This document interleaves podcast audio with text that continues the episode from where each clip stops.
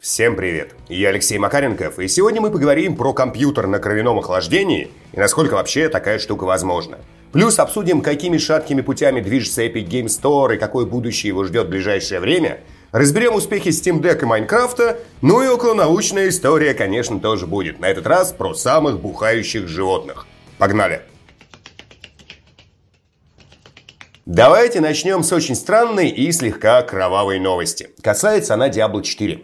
Что случилось? В новой Диабло стартовал сезон крови, где нужно сражаться с вампирами. В детали самого сезона вдаваться не буду, потому что могу что-нибудь напутать, я сам в D4 сейчас не играю. Но для общего понимания ситуации детальные знания игры совершенно не нужны. Главное, что нужно знать, что одновременно с сезоном Blizzard запустили челлендж по сбору крови, вполне себе реальной, донорской. Чтобы поучаствовать, нужно просто сходить, сдать кровь, не забыть зацапать подтверждающие документы и отправить их в Blizzard.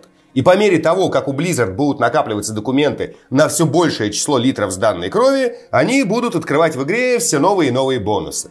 Максимум, которого нужно достигнуть, 666 кварт крови. Это где-то в районе 630 литров. И за 33% собранного в игре всем выдадут косметику для оружия, за 66% окрас одежды для варвара, ну и за все 666 кварт собранной крови начнут выдавать ездовую лошадь. Само начинание отличное, стимулирует людей заниматься очень полезным делом, и, конечно, там уже налетели хейтеры, которые начали кричать, что за дичь, донорство это благое богоугодное дело, как близы смели приплетать к этому сатанинское число 666, Ужас, ужас, ужас. Тут, конечно, каждый сам для себя решает, этично все это или не этично, аморально или не аморально.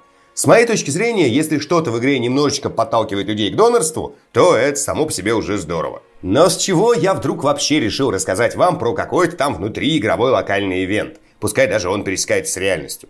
А дело в том, что есть еще одна забавная штука. Если будут собраны все 666 кварт крови, среди игроков будет разыгран системник. Там Core i9, RTX 4090, 64 оперативы и 3 терабайтный SSD-шник.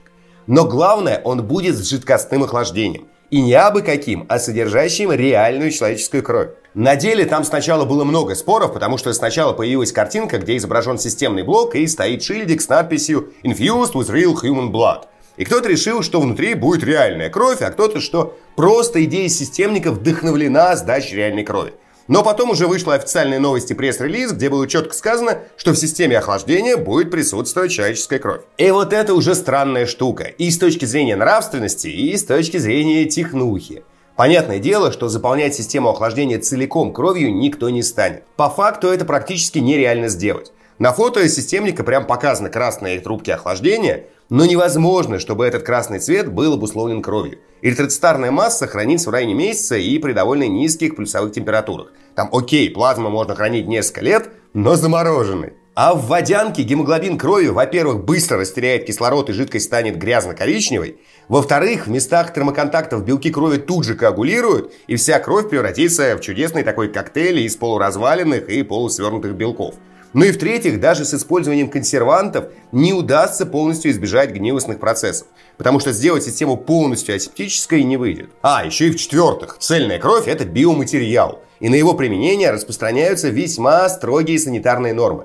Ну, то есть, если закачать в систему охлаждения компа реальную человеческую кровь и кому-то это вручить, можно нарваться на очень серьезные штрафы. Ну и пятая вещь, конечно, тоже остается, даже вот если бы не было предыдущих пунктов. Вот как бы вы лично отнеслись к компу, который охлаждается вот прям реальной человеческой кровью? И хотя Blizzard на эту тему пока никаких детальных комментариев не дали, подозреваю, что в системе охлаждения будет просто фильтрат плазмы, без крупных органических молекул. И никакая это, конечно, даже близко не кровь, но зато есть возможность все это приукрасить и распиарить. Потому что изначально чуть-чуть, немножечко, некоторые вещества действительно взяли из эритроцитарной массы и плазмы. Пишите, как вы относитесь к подобным штукам. Многие осуждают, но я вот, скажем, даже немножко рад, что иногда хотя бы некоторые компании решают провернуть какой-нибудь такой легкий пиарный кринж – до забитых жертвенных козлов на вечеринках of War тут, конечно, далеко. Те времена давно миновали и уже никогда не вернутся, но хоть что-то слегка необычное. Ну и на всякий случай все-таки добавлю важную оговорку.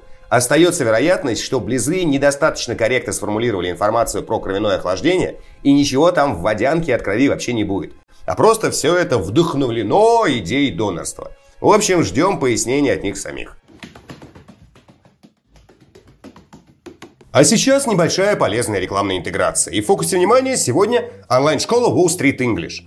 Можно учить английский, как это когда-то делал один тогда еще не лысый и даже не бородатый геймер. По фильмам, книгам, песням, позже по сериалам. Это вполне рабочие и эффективные методы, просто довольно долгие. А хорошая школа позволяет выучить язык в несколько раз, а иногда даже в несколько десятков раз быстрее. А если в школе грамотно настроены учебные программы, то можно не просто абстрактно выучить там язык, а решить вполне конкретную жизненную задачу. Скажем, вам нужно свободно общаться с зарубежными партнерами. Это одна программа обучения. Нужно хорошо сдать экзамен на знание языка. Это уже немножечко другой подход к обучению. А может быть вы вообще не знаете язык, и вам нужно быстро получить основу, с которой можно учить язык уже самостоятельно, и это уже третья задача. Wall Street English существует уже более 50 лет, у них масса самых разных программ под конкретные запросы. И все они за эти годы хорошо обкатаны и доведены до очень высокого уровня. Плюс онлайн-уроки можно свободно настраивать под себя, выбирать максимально удобное время, в том числе ночное. Плюс выбор преподавателей тоже очень большой, можно заниматься с носителями из других стран, а если учите с нуля, то выбрать, скажем, билингвального учителя. В общем, вариантов масса, но в целом самому заморачиваться даже и не нужно. Потому что в школе за вами закрепляется наставник, который полностью помогает составить подходящую именно вам программу. Про Wall Street English я знаю довольно давно, когда-то у меня там несколько знакомых подтягивали разговорный английский. Отзывы были хорошие. Ну и самое важное, по ссылочке в описании в октябре по промокоду Макаренков работает скидка 35% на обучение, плюс выдают 10 уроков бесплатно. Не пропустите. Конец рекламной интеграции и погнали дальше. А теперь немного про ЕГС. Мы с вами уже обсуждали череду увольнений в эпиках – и что люди, отвечающие за развитие игрового магазина Эпиков из компании ушли, и что политика развития ЕГС после этого может сильно поменяться, и что даже были непроверенные микрослухи, что в ЕГС могут отказаться от бесплатных раздач. А это, если что, на текущем этапе автоматически может означать скоропостижную гибель их магазина. Но за последнее время появилось сразу две новости, которые примерно показывают, что именно будет происходить с ЕГС в ближайшее время. Новость первая. От бесплатных раздач эпики не отказываются. Продуктовый директор Кайл Биллинг на одном из выступлений на Unreal Fest сообщил, что в этом году и позднее, то есть в следующем году, бесплатные раздачи продолжатся. И попутно команда EGS будет развивать магазин по множеству различных направлений. Что лично меня тут смутило. Он назвал целый ворох всего, что в EGS в ближайшее время там улучшат, доработают, приведут в порядок, причешут, красивенько оформят и доведут до ума. Но все, что было перечислено, почти никак не связано с социальными функциями ЕГС. То есть говорилось там про скорость загрузки, про интеграцию со сторонними сервисами, про доработанный поиск. Но ничего не было сказано, скажем, ни про прозрачную систему оценок, ни про отзывы, ни про систему рекомендаций, ни про систему общения между игроками, ни про поддержку сообщества. Вот ничего этого не было. Создается ощущение, что эпики сознательно делают вид, что не понимают, почему многим так нравится Steam и почему некоторых не устраивает EGS. И ситуация эта длится, по сути, с момента запуска сервиса. И с одной стороны, никто как бы не отрицает, что хочет не забороть, конечно, но хотя бы немножечко потеснить Steam. Ну, в смысле, руководство Эпиков этого не отрицает. Но при этом сам EGS в целом развивается по пути, который нацелен, скажем так, на невзыскательных игроков, для которых игровой магазин – это просто лончер. Но дело в том, что игровой сервис – это не просто лончер. Это лончер плюс мощная социальная среда для геймеров. Именно этим прекрасен Steam. А EGS старается как бы стать Steam, но при этом без социальных функций. А это невозможно. Ну и вторая новость, скорее всего, показывает, что у EGS серьезные проблемы не только с привлечением игроков, но и разработчиков. Вот помните, как они открыли для девелоперов программу с нулевой комиссией для игр, которые не представлены в других игровых сервисах? Так вот, после волны увольнений они это дело расширили. Теперь 100% дохода в течение полугода могут получать все разработчики, кто перенесет минимум три своих игры, которые уже выходили на других площадках, собственно, в EGS. А если столько игр у разработчиков нет, то достаточно просто перенести все свои игры, которые до этого не выходили в EGS. Ну, то есть, если у вас есть только там одна или две игры, вы перенесете их в EGS, то из них тоже можем получать 100% дохода. Решение вполне понятное, потому что в EGS, напомню, сейчас в районе полутора тысяч игр. А у их главного конкурента, то есть у Steam, уже под 90 тысяч. Там окей, на деле поменьше, потому что в Steam там еще всякие дополнения считаются. Так что по факту около 75-80 где-то тысяч игр там. Но как бы все равно 80 тысяч и полторы тысячи. Разница огромная. И руководство ЕГС не может этого не понимать. И высказывания в духе, ну, Steam полно там всякого мусора, а у нас только лучшее из лучшего. Вот это вот все не прокатывает. Потому что да, мусора в ЕГС действительно меньше, но просто потому, что там в целом всего сильно меньше. Но одновременно в EGS нет и многих важных, хороших игр, за которыми народ, естественно, идет именно в Steam. Даже те, для кого игровой сервис это просто лончер. Посмотрим, как это все будет развиваться дальше. Сама-то вот исходная концепция EGS со сниженной комиссией, она абсолютно нормальная. Вот только с момента старта прошло уже 5 лет. И еще год-два назад вот отсутствие мощного развития сервиса можно было как-то списать на то, что он там молодой, подающий надежды и очень перспективный. Еще агрессивно себя ведет. Но 5 лет это уже не молодость. За это время некоторые стартапы успевают выстрелить, окучить сотни миллионов пользователей и благополучно сдохнуть. Или наоборот, стать лидерами рынка. А в случае EGS получается какая-то слегка не рыба, не мясо. Вроде и нормально, а вроде уже и не очень понятно, куда это все дальше будет двигаться. Но, возможно, это я просто загоняюсь, и никуда принципиально ЕГС двигаться и не нужно. И он просто должен дальше плыть вот примерно в том же самом духе, в котором плывет сейчас. Пишите, что думаете. Для вас EGS это вот законченная нормальная концепция? Или такие сервисы надо модифицировать свое развитие в будущем? А теперь давайте совсем чуть-чуть поговорим про Steam Deck, точнее про продажу устройства. По поводу популярности хендхелдера от Valve среди геймеров есть два крайних мнения и как бы куча промежуточных. И крайние выглядят так. Первое. Если Steam Deck не догонит по продажам Nintendo Switch, то это провал. Потому что Switch тоже портативно-стационарная, примерно так же выглядит, а значит и сравнивать Steam Deck нужно именно со Switch. Мнение интересное, хотя, как вы понимаете, довольно абсурдное. Потому что Steam Deck это не проприетарная консоль со своими эксклюзивами. Это просто переносной компьютер в формате гибридной портативной консоли. И шансов догнать по продажам консоль Nintendo у Steam Deck не было, нет, скорее всего, никогда не появится. Ни в каком поколении. Второе мнение гласит, что сравнивать надо все-таки с портативными ПК-консолями. То есть GPD Win, Sia Neo, Satsrock Ally, хотя это уже наследник скорее Steam Deck, а не предшественник. В общем, суть вы уловили. И фишка в том, что до выхода Steam Deck подобные гаджеты обычно продавались тиражом в несколько десятков и в очень редких случаях в несколько сотен тысяч устройств. Сейчас на фоне популярности Steam Deck они, конечно, стали продаваться получше, но все равно это как бы сотни тысяч, а не десятки миллионов. А теперь смотрим, что у нас с продажами Steam Deck. Осенью прошлого года у нас была официальная информация, что Steam Deck разошелся тиражом более миллиона копий. А теперь более детальные подсчеты провел аналитик Саймон Карлос. Он там сразу на несколько косвенных данных опирается экстраполирует темпы продаж и смотрит с разбивкой по регионам установки Aperture Desk Job. И вот в итоге у него получилось, что на текущий момент Steam Deck купили от 3 до 4 миллионов человек. И это, кстати, стыкуется с прогнозами компании Omdia, которые они делали еще в апреле. В целом, очень похоже на правду, ну а уж считать это победой или провалом, каждый решает для себя сам. Зависит от того, какой критерий выбрать. Плюс не забываем, что успех или провал – это ведь еще и чисто коммерческая история, а не только идейная. А вот по коммерции данных у нас толком нет. Хотя, опять же, примерную стоимость производства Steam Deck некоторые аналитики уже считали, и получилось, что после продажи миллиона копий Steam Deck уже должен был стать прибыльным для, собственно, Valve. Но есть еще, конечно, и другие критерии. Например, сколько лет продлится поддержка. Будут ли следующие поколения Steam Deck. И тут мы, кстати, из заявлений Valve знаем, что, скорее всего, будет, но не в ближайшее время. Потому что они хотят сделать Steam Deck 2 только когда станет возможен мощный рывок в технологиях.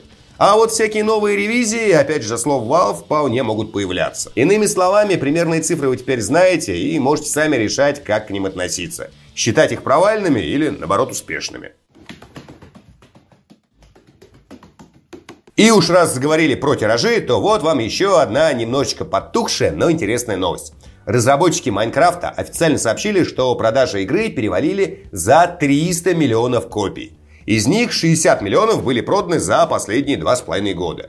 И если что, это именно продажи. Скажем, пользователи бесплатной китайской версии в эту статистику не включали. С ними намного больше получается. 300 миллионов это чудовищное число. Майнкрафт и до этого считался самой продаваемой игрой в истории. И теперь он остается первым, только ушел от второго места в еще больший отрыв. На втором месте, если что, GTA 5. У нее, по официальным данным, которые выходили в этом году, было продано чуть более 185 миллионов копий. Ну и да, безусловно, есть еще там Тетрис какой-нибудь, но с ним считать продажи очень сложно. Потому что неясно, что считать отдельной игрой, какие платформы учитывать. Если считать все тетрисы, проданные за всю историю от всех разработчиков и издателей, еще и с учетом брик-геймов, то, может быть, их наберется больше 300 миллионов. Но если все делать по правилам и отдельной игрой считать конкретную версию от конкретного разработчика, то Tetris вообще окажется даже не в десятке лидеров. Как-то так. А теперь традиционная околонаучная история. Мы с вами уже несколько раз говорили про переработку алкоголя организмами разных животных. И про тупаи, которые в пересчете этилового спирта на массу тела могут за раз бутылок, наверное, 10 водки выхлестать и не слишком опьянеть. И про калибри говорили тоже. Но во всех случаях это все были какие-то такие точные исследования конкретного вида животных. А вот больших суммирующих исследований, которые бы показывали, как разные виды животин перерабатывают алкашку, вот их очень и очень мало существует. И недавно я наткнулся на работу ученых из Калгари, которые вот как раз подобные исследования провели. Сама работа не новая, опубликовали ее еще в начале 2020 года, но интересности это не отменяет. Собственно, кратко рассказываю, что там ученые наизучали.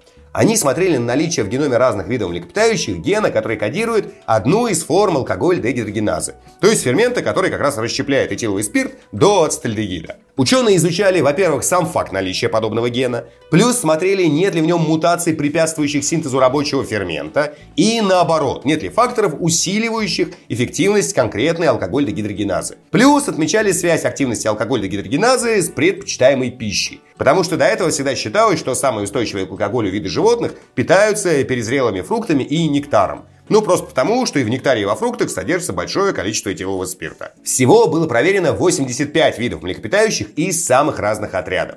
Что выяснилось? Напрочь лишены одной из алкогольных гидрогеназ и, соответственно, крайне неустойчивы к алкоголю копытные, многие грызуны, китообразные, хищники и хоботные. Из конкретных видов хуже всего обстоят дела у морских свинок, у белых носорогов, у лошадей и у канадского бобра ну как бы в целом логично. Представить себе бухающего кашалота, бобра или носорога довольно сложно. В их рационе просто нет пищи, содержащей этиловый спирт. А вот самыми устойчивыми предсказуемо оказались два отряда. Это рукокрылые, то есть летучие мыши, они на втором месте. А на первом, как несложно догадаться, приматы. Человек среди них, конечно, не лидер, но и у нас алкоголь дегидрогеназы очень и очень много. Что тут хочется сказать? Во-первых, будьте аккуратны, если бухаете с подколоносами или крыланами. Не исключено, что они вас перепьют. Во-вторых, с броненосцами и слонами в бар ходить спокойно и им вас не перебухать. Хотя тащить домой пьяного слона, наверное, то еще удовольствие. В-третьих, алкоголь и яд в любых концентрациях, поэтому лучше вообще не пейте. Ну и в-четвертых, в самом исследовании ученые оценивали устойчивость к алкоголю по гену ADH7, то есть седьмой алкоголь дегидрогеназы четвертого типа. И дело в том, что именно вот про эту алкоголь дегидрогеназу есть работы, показывающие, что в расщеплении алкоголя она принимает не такое уж сильное участие. А основная ее функция – участие в обмене ретиноевой кислоты – это не на 100 как бы процентов доказано, плюс исследования проводились только для человека. Но вот если это так, то вот вся работа, про которую я сейчас рассказывал, не совсем как бы достоверна. Хотя с другими точными исследованиями по устойчивости разных видов животных к алкоголю она коррелирует. Так что, возможно, все верно посчитали. Такие дела, теперь вы знаете чуть-чуть больше, надеюсь, было интересно. Спасибо большое за просмотр. А в комментариях сегодня давайте обсуждать, во-первых, что думаете про развитие Epic Game Store и что в целом нужно сделать эпиком, чтобы из EGS получился прям такой достойный конкурент Steam. А во-вторых, пишите, что необычного можно было бы залить в охлаждающую систему компа, чтобы было и необычно, и эффективно. Давайте немножечко подурачимся. Напомню, что все комментарии я читаю и часто отвечаю. Поддержать канал можно либо на бусте по ссылочке в описании, все донатеры попадают в титры, а можно просто поставить лайк под этим роликом, если он вам понравился. До встречи в следующем видео. Пока-пока.